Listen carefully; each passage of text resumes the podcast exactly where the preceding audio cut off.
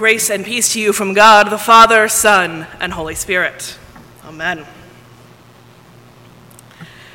I have lived almost all of my life in Texas. I went away for a few years for college and a few more years for graduate school and my first job, but then I came back. And because I grew up here in Texas, I have found that I say y'all all the time.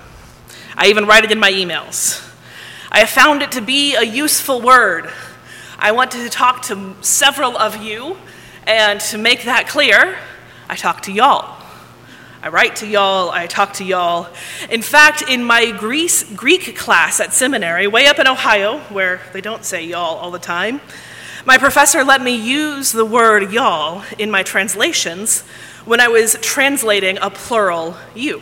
There's lots of them in Greek, and there's not a proper plural you in English.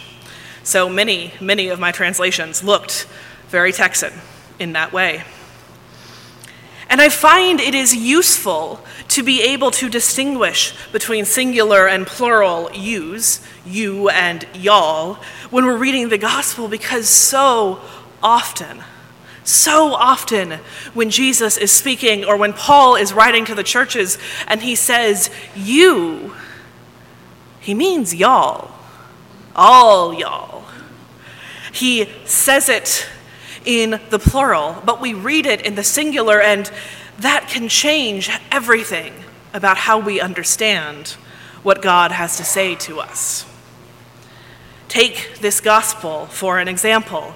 It begins with Jesus saying, Do not let your hearts be troubled.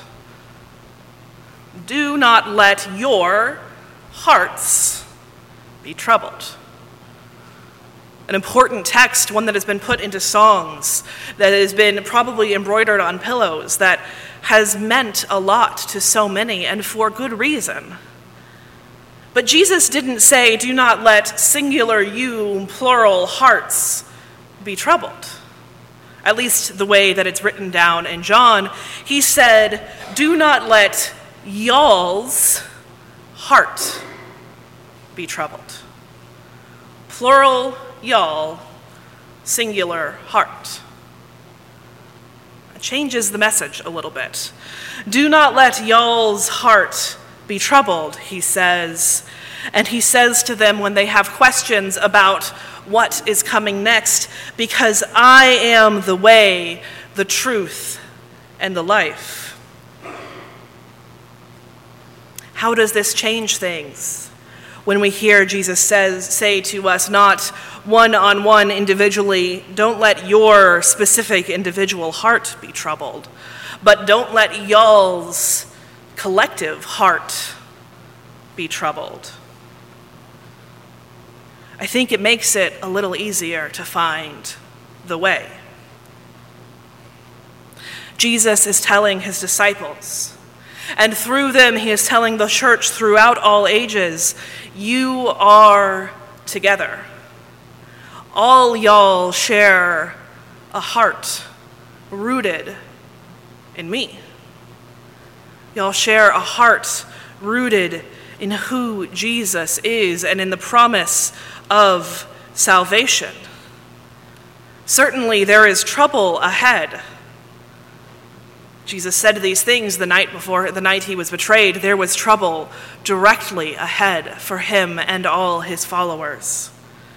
And in the course of beginning the church, more trouble would come.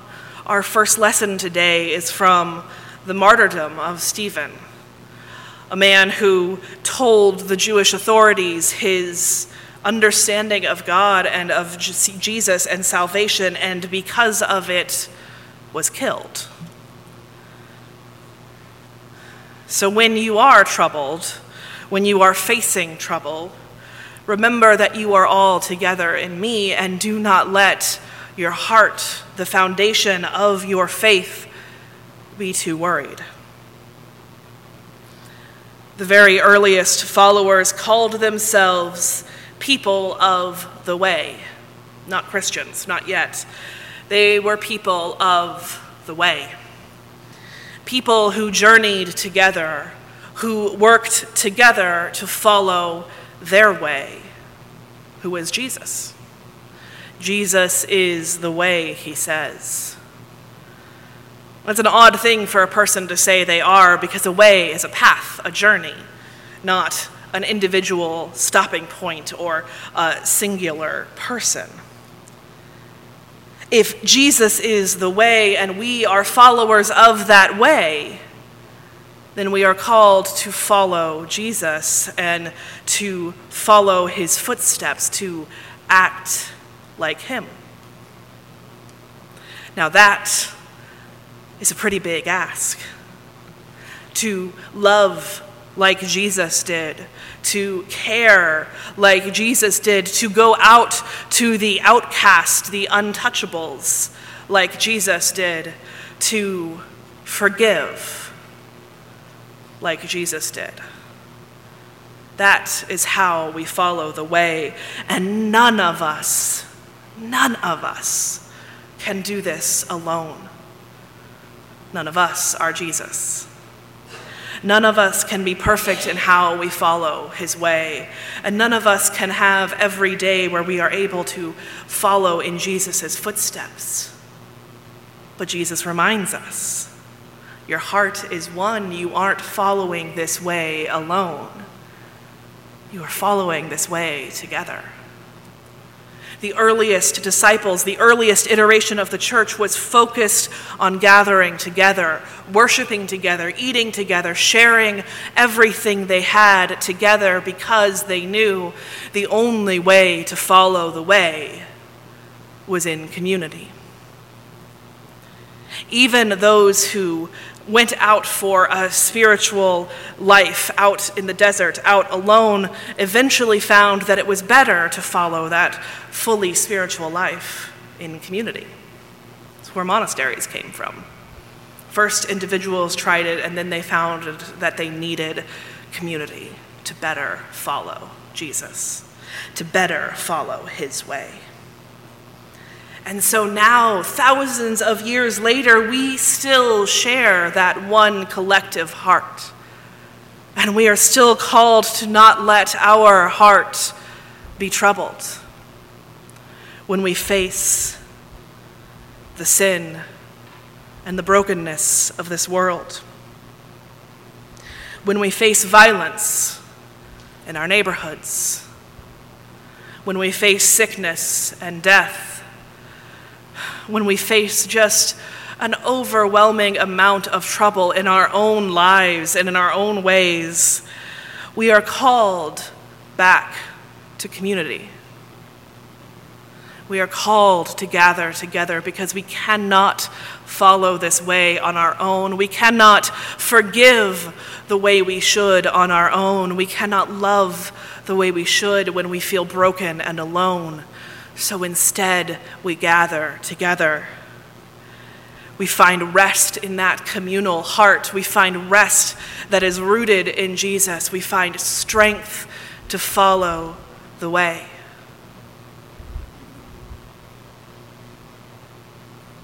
Jesus says he is the way, the truth, and life.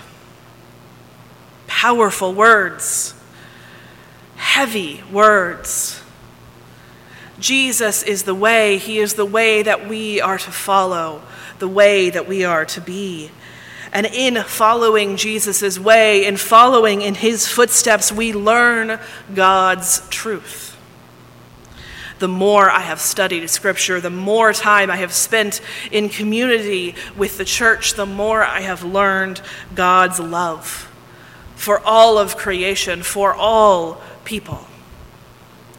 In fact, tomorrow we celebrate the um, Saint Julian of Norwich, who had visions that told her that Christ's way was pure, unadulterated, incomparable love. I have many, many more years, I hope, in following this way and being with this community, and I expect I will learn that truth in more and deeper ways from all of those around me, and I hope you do too.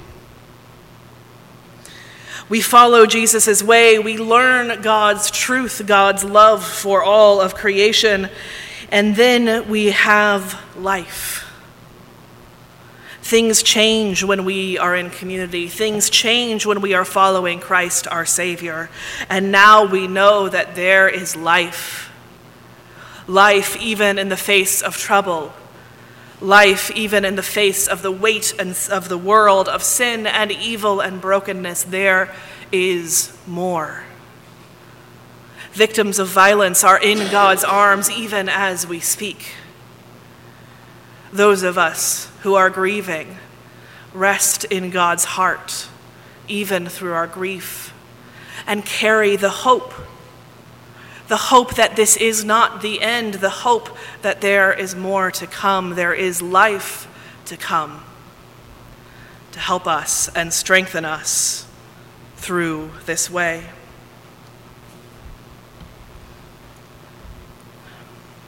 When Jesus said all these things, he was gathered with his disciples around a meal. They were scared. They were uncertain. They had no idea what their future held, but the things that Jesus was telling them were mostly unsettling.